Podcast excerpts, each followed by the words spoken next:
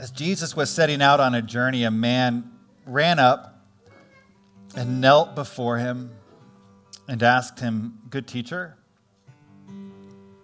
what must I do to inherit eternal life? And Jesus said to him, Why do you call me good?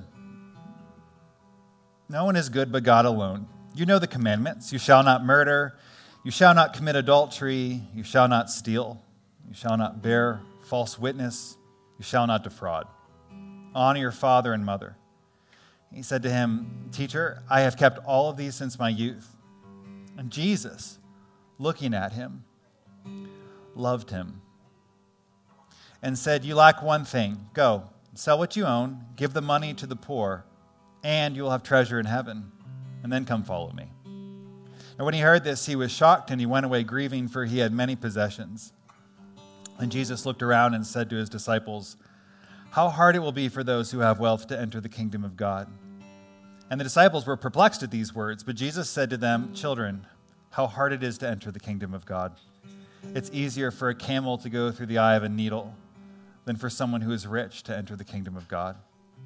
They were greatly astounded and said to one another, Then who can be saved? And Jesus looked at them and said, For mortals it's impossible, but not for God. For God all things are possible. And Peter began to say to him, Look, we've left everything and followed you. Jesus said, Truly I tell you, there is no one who has left houses or brothers or sisters or mother or father or children or fields for my sake and for the sake of the good news who will not receive a hundredfold now in this age houses, brothers and sisters, mothers and children and fields with persecutions, and in the age to come eternal life. But many who are first will be last, and the last will be first. This is the word of the Lord. Thanks be to God. Have a seat. Good morning, friends. So good to be here. Um, just want to thank uh, the band. So good. I haven't sung in 70 days with y'all, and it's been a long time. So good to be here. Um, Eric is like the most humble guy in the world, um, but he and his band Young Oceans probably saved sacred music for me and many people. Um, and so, uh, just so grateful to have you here. Um, what a gift to be here on this Sunday. Um, so, yeah, it's been a long time. And so, I just want to give you a brief update and then we'll jump in. Uh, to the text. It has been 70 days uh, since I was last in this room with you, 70 days since I've taken communion, uh, 70 days since I've gotten to study the Bible. And uh, it's been a really uh, I wasn't supposed to be here. It was a great surprise yesterday to get a phone call that Jenny was sick. It's not a good surprise to find out Jenny is sick. It's a, it's a terrible thing, but it's, it's wonderful to get to find out that I'd get to be here today uh, with you all. And um, the last couple of uh, months, as, as you know, um, first of all, if, you, if you're new here and you've started coming like since uh, September, hey, I'm Matthew. I'm we should meet. I would love to ha- say hi afterwards. Um, but the last couple of months have been really hard. Our family's gone through a lot. There's been a lot of feelings of hopelessness and, and powerlessness and, and anxiety um, that we've been dealing uh, through. Um, uh, I, I really feel like I've learned how to breathe in this season. Um, and I'm sure that probably some of you want to know what's been going on because I would, you know? And it's not because like you're nosy. It's because like when you care about people, you want to understand what's going on. You don't want to just have some sort of general like, you know, praying for unspokens is like not very fun. You know, at some point like, well, what's going on? How can how can I help them? And yet, like, it hasn't been my story to tell. One of the weird things about being a pastor is that your family walks this really delicate balance of like accessibility and visibility, and also simultaneously wanting to try to give them some kind of a like life, you know, that's theirs, that isn't like uh, uh, everyone else's to see. And, and so this has not been my story because it's been about people in my family. And maybe one day it will be a story that I get to tell. But for right now, um, I've been talking to our bishop for a long time about how to do this. And, and he's like, well, you, you're probably not going to be out of this season anytime soon, which is true. We're still very much in the woods. And so he's like, you need to figure out maybe how to do this with your people. And which I'm so grateful that he said that because it's what I wanted to do. And so I'm here as a person who's sort of still limping and will be limping for a while. Um, but I'm here. And I'm really glad to be um, with you. Um, I just want to say thank you. Um, Thank you for all the ways that you've loved us and cared for us. Thank you for the space of the last 10 weeks.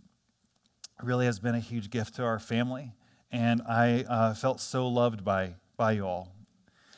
Um, it's every pastor's dream to, to come, come back after being away for a long time and have the text be about money. Um, you know? Um, so, but, uh, you know, we, we need to remember that uncomfortable words from Jesus are always funded by uh, love and nothing but love.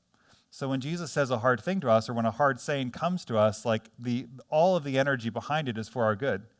That all of God's energy towards you this morning, as He talks about something that's kind of delicate and tender, like what are um, what is my life wrapped around? What am I um, trusting in for security? What am I looking to to give me a sense of like it's going to be okay? And when uh, God puts his finger on those things, it's because he has something better for us. It's because he loves us enough to put his finger on those things. And so I want to just briefly just pray and just invite you to just open your hands and your heart as we uh, ask the Spirit to speak, and then, and then we'll, we'll jump into our, our, our sermon. But Holy Spirit, we do thank you that you have. Um, We thank you that you have set this space to do your work, that this is your place, your house, and we are being formed by you. Thank you, God, that we are not forming ourselves, but as we take baby steps in the direction of Jesus, you are the one who melts our hearts, helps us to think rightly, and gives us the strength to, to do the next right thing. And so I just pray that today you would help us with these words from Jesus to know what that is for us. Give us the grace, give us grace towards ourselves, but also give us the grace to hear you and to respond. In Jesus' name, amen. Amen. So the first thing I just want to say, it comes right out of this text, but it's probably important. Bears witness, bear, bears telling. Uh, I don't know. Bear, bears mentioning. Um, I'm gonna. It's gonna take a while for me to get back at this um, is that Jesus loves us. Amen? Isn't that great news? Jesus loves us. It says that the man came and he fell down before Jesus, and, and then he has this conversation, and it says, and Jesus looked at him and he loved him. And then he says, if you want to be perfect, go and sell your possessions and give to the poor. One of the things Jenny's been teaching us for, for weeks, and uh, David last week, wonderful sermon. Um, just been so blessed by, by the sermons the last several months or several weeks as I've been gone. But um, one of the things that we've been looking at is this sort of cost of discipleship that Jesus calls his disciples to, in his own words, take up a cross, which, which had very real and tangible, like it had meat to it when he said it. It wasn't some metaphor. Um, he was talking about a way of life that is suffering and death. And that this is the cost of discipleship, Jesus says. And we have to ask just, you know, if we're going to be like what kind of person would ask that of a person? Either a person who is very cruel, like a monster, or a person who um, really believed that he was asking you to give up something that was so you could get something better. That Jesus actually had a self understanding that any amount of suffering that you and I might have to go through, any amount of loss or cost that we might have to pay in order to, to get what he has, this kingdom, is worth it. Gladly, we would lay it down if we could have what he offers us his kingdom. Jesus never minces words about the difficulty of discipleship, and yet he asks nonetheless for us to lay down everything to follow him. And this man runs up and he's in a desperate place. It tells us that he runs. And, you know, one of the things that we read, uh, scholars tell us, is that people don't run in these contexts, that um, ancient Near Eastern people, especially men, especially powerful, wealthy, prominent men, don't run. Um, you run because you've stolen something, but a powerful, wealthy man wearing very nice clothes doesn't run and stir up a bunch of dust. And yet he runs, which tells us that this guy has everything and yet still doesn't have what he's looking for. He's first century Bono. He's trying to find a life, a quality of life that he has yet to um, to attain. Which is our second, our second point, that he is uh, looking for eternal life. When he says, Good teacher, what must I do to inherit eternal life? Just to be clear, he is not talking about heaven. He's not talking about a cloud land with his dog and his grandparents. He has no imagination for streets of gold or harps or any of those sort of silly things. He wants a quality of life. In the Bible, eternal life is not a duration of life, it's a quality, it's a kind of life. In fact, according to Jesus, eternal life is something that happens right now uh, to us, that heaven begins now. We can experience eternity now. And so he's saying, I have essentially everything, and yet I still don't have the quality of life I'm looking for. How do I, uh, how do I get that? How do I attain it? Um, I would say, as a pastor now, and I've been a pastor for, for some time, like 15 years or something, um, there are probably two equally powerful dynamics that are at, at play in, in, most people. One, one dynamic is the belief or the conviction that the good life that I'm looking for is just on the other side of some acquisition, whether it's a spouse whether it's a, a degree, whether it's a, a, certain kind of house, a certain kind of body, having a child, whatever it is, that, that the good life I'm looking for is just on the other side of acquisition of that thing. And then the other equally powerful dynamic that I spend a lot of time talking to you all about as a pastor is the disillusionment that comes when that thing fails to save you. And so most of our life is spent believing if I just had this thing, then my life would be the way I want it to be. And then we get it, and it turns out it's not enough. That, that this is hard, or that it didn't pay off or it didn't come through in the long term. So, what a beautiful question to ask Jesus. And I just think about, man, what must have been true about the quality of Jesus' life to solicit that kind of question? I mean, would anybody ever come up to me and say, something about you makes me think that you know how to find the life that I'm looking for? Would anyone ever like stop me at DeKalb Farmers Market while I'm looking at all the eggplants and say, Excuse me, there's something about you that I can tell, like you have the quality of life I'm looking for. How winsome and humble and beautiful and powerful must Jesus have been, just the experience of him in person, that that's the question that would naturally come up if you met him. I want to understand how to get what you have in this world. And Jesus tells him, This is how you get it. He says, You need to be holy. Now, that might be surprising to you. Um, you and yet it's not surprising at all in this context. He's saying, well, if you want to have the good life, you need to, first of all, let God uh, rule your life. Is God ruling your life?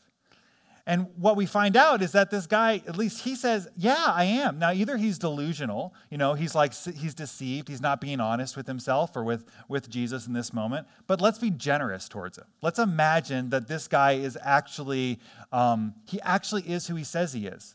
That yes, he's wealthy, but he hasn't become wealthy through crooked means. He's not a swindler. He hasn't manipulated the system. He's actually a just and good and righteous person who's done all these things. He's even honored his father and mother.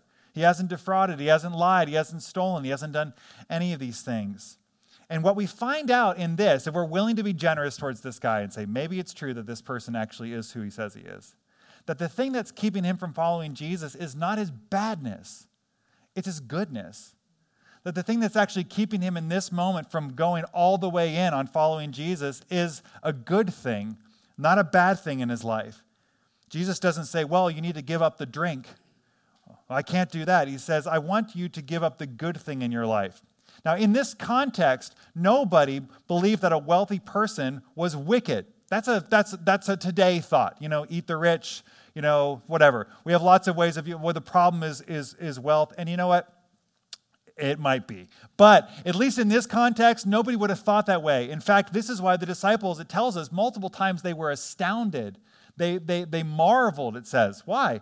Because wealthy people had God's favor on them. Wealthy people were the ones who had, uh, had received the goodness of God in this life. And so, what Jesus, when he says give up your wealth, he's not saying give up the thing that we all know is really bad. He says give up the thing that is good in your life for something um, better. The problem for this man, therefore, is not that he's rich, it's that he can't imagine himself not being rich. It's that good thing in his life had become a necessary thing. And that's the whole rub of the story for me. I mean, yes, this is about money, and absolutely, especially in a place as affluent as, as East Atlanta and Decatur in America in the 21st century, we have to reckon with the reality of this being about money. That Jesus is putting his finger on money. But he's also putting his finger on a number of things I think in my life that I, he's asking, are you willing to like let that go to follow me? That good thing. Are you willing to uncurl your fingers from that part of your identity in order to follow me? He puts his finger on something that was neutral, but that had taken up a seat of power. And he offers him a way out. The point, I suppose, is, is how has money captured me? Or maybe besides money, what else has captured me? You know, money is so central to our sense of security today. Many of us are afraid to talk about how much we think about it. Um, many of us would be maybe afraid to admit how much we think about it at night, or how much fear we have around it, or how much of our sense of like, I'll be okay when I get to is actually tied to a figure. I'll, I'll finally will, like we'll be able to do the things in the house and I'll be able to t- take the trips or I'll be like when I get to a figure and there's this like elusive like number out there. If I could just make this much. Well, next year after the review, if that comes through with the bonus, we'll be able to. And like how much of my life is actually built on that idea of like you are just a dollar number away from having the life you want. How much, how much centrality it takes up in my own heart. Jesus is trying to rescue you and me from this. He's trying to rescue you from the deceptiveness of that because you also know, especially if you've been around the sun enough times, that that isn't real. That it's not a real thing. That you get that figure and then it turns out it's not enough. And then there's another number that you're waiting for. Jesus is trying to save you, He's trying to rescue you and me from this because He wants you to understand the good things in your life, like the wealth that you have, exist for your neighbor You've been given good things for the sake of others. That's why he says, sell your possessions and give to the poor. He doesn't just say, like, go and flush your money down the toilet. He says, understand that you have good things and they're not yours. They belong to someone else, they exist for someone else. And the more that you release and let go and give and pour out and stop building your own empire, the freer you will be. The more able to, to follow me you will be, Jesus is telling this man. Richard Baxter um, Puritan uh, from, from the Puritan years. And he, um, he wrote, he, he wrote, um, he wrote about uh, a little book called A Christian Directory, and in it he talks about how do you know if money is an idol in your heart?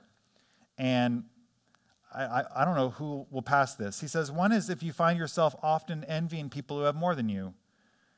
Um, so, how are you with people in your neighborhood who can do the renovations that, that you want to do? Um, or the coworkers uh, who make more than you, or the family members who, whose salary is more than you.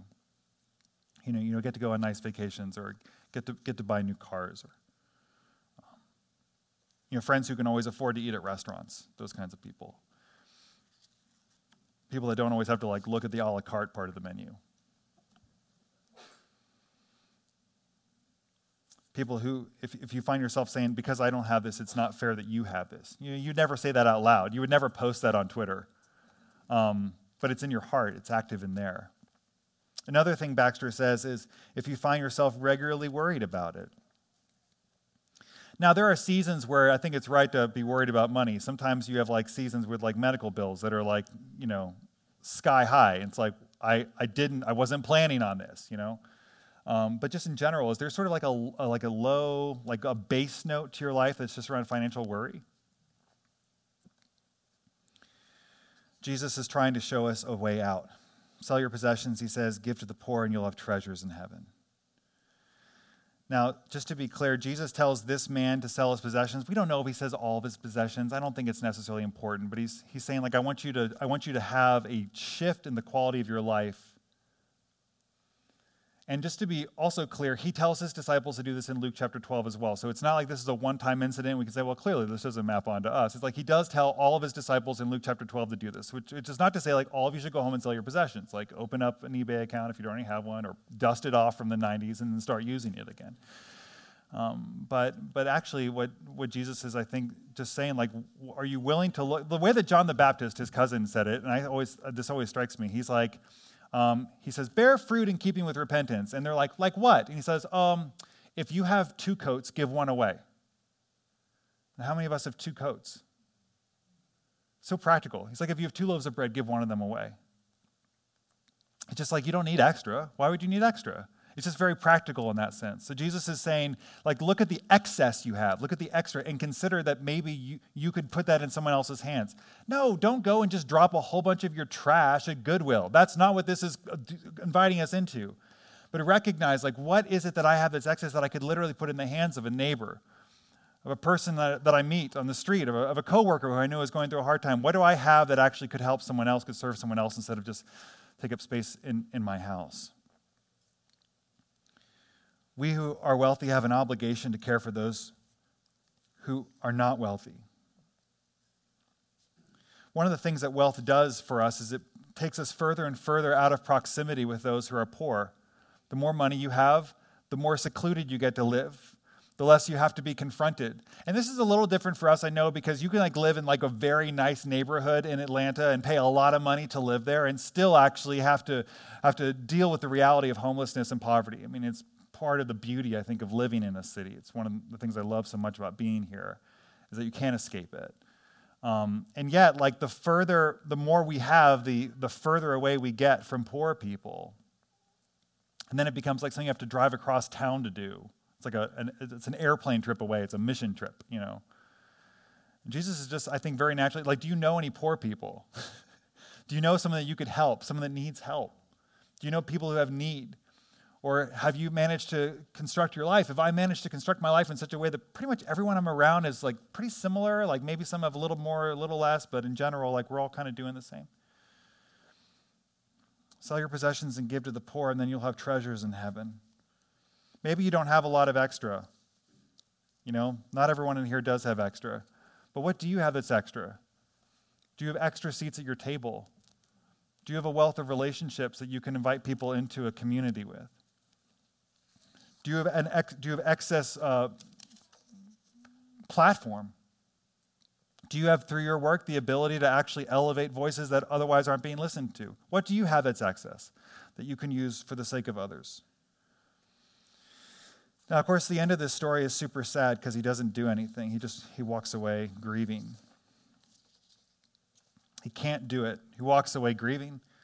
And I think probably, um, I think I think this man thought about this moment the rest of his life. And I always want to be really hopeful. I'm a pretty optimistic person. And so I want to imagine that, like, even like a couple years down the road, or maybe even like a couple weeks later, he's like, wait, of course I should do that. And he, he went and he did what he, and then he came and he found Jesus. Or maybe it was after the resurrection, he finds us. Maybe, I just want to believe that maybe he actually at some point decided that whatever he was holding on to wasn't, wasn't uh, worth it. And yet, in this moment, what we know is that he can't do it. He walks away, and he walks away sad. And I just want to say to you, that may be where your heart is right now. This is not meant to like gin up a bunch of like, I'm going to do this for Jesus. Like, that's not the point of this sermon. In fact, I think actually, maybe the point of this whole text, as Jesus says going forward, is that none of us can do it. That none of us are actually going to be able to do what he's calling us to which is why he says, Oh, for mortals, it's impossible. Can you just let that relieve some pressure from you for a minute? Oh, for mortals, it's impossible, but not for God. With God, all things are possible. In other words, whatever it is right now that your fingers are clenched around that you just can't manage to let go of, do you know that that's exactly why Jesus came? For the things that you can't do, for the ways that you can't follow him? He came to rescue you from the things that you're unable to give up. And as we look at him, we find it easier and easier over time to open our hands. But this is why Paul says in 2 Corinthians 8 that God, that he who was rich became poor. That's Jesus, became poor so that through his poverty you might become rich. In other words, the whole point of the gospel and the reason Jesus comes is so that you and me, though poor, can be made rich through his poverty. So for people, it's impossible. But with God, all things are possible.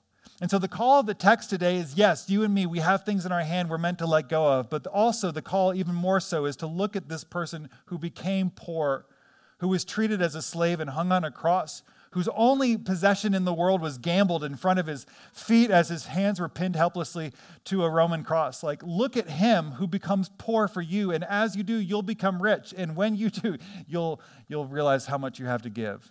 You'll realize what you are here for. You're here for the sake of your neighbor, you're here for the sake of another.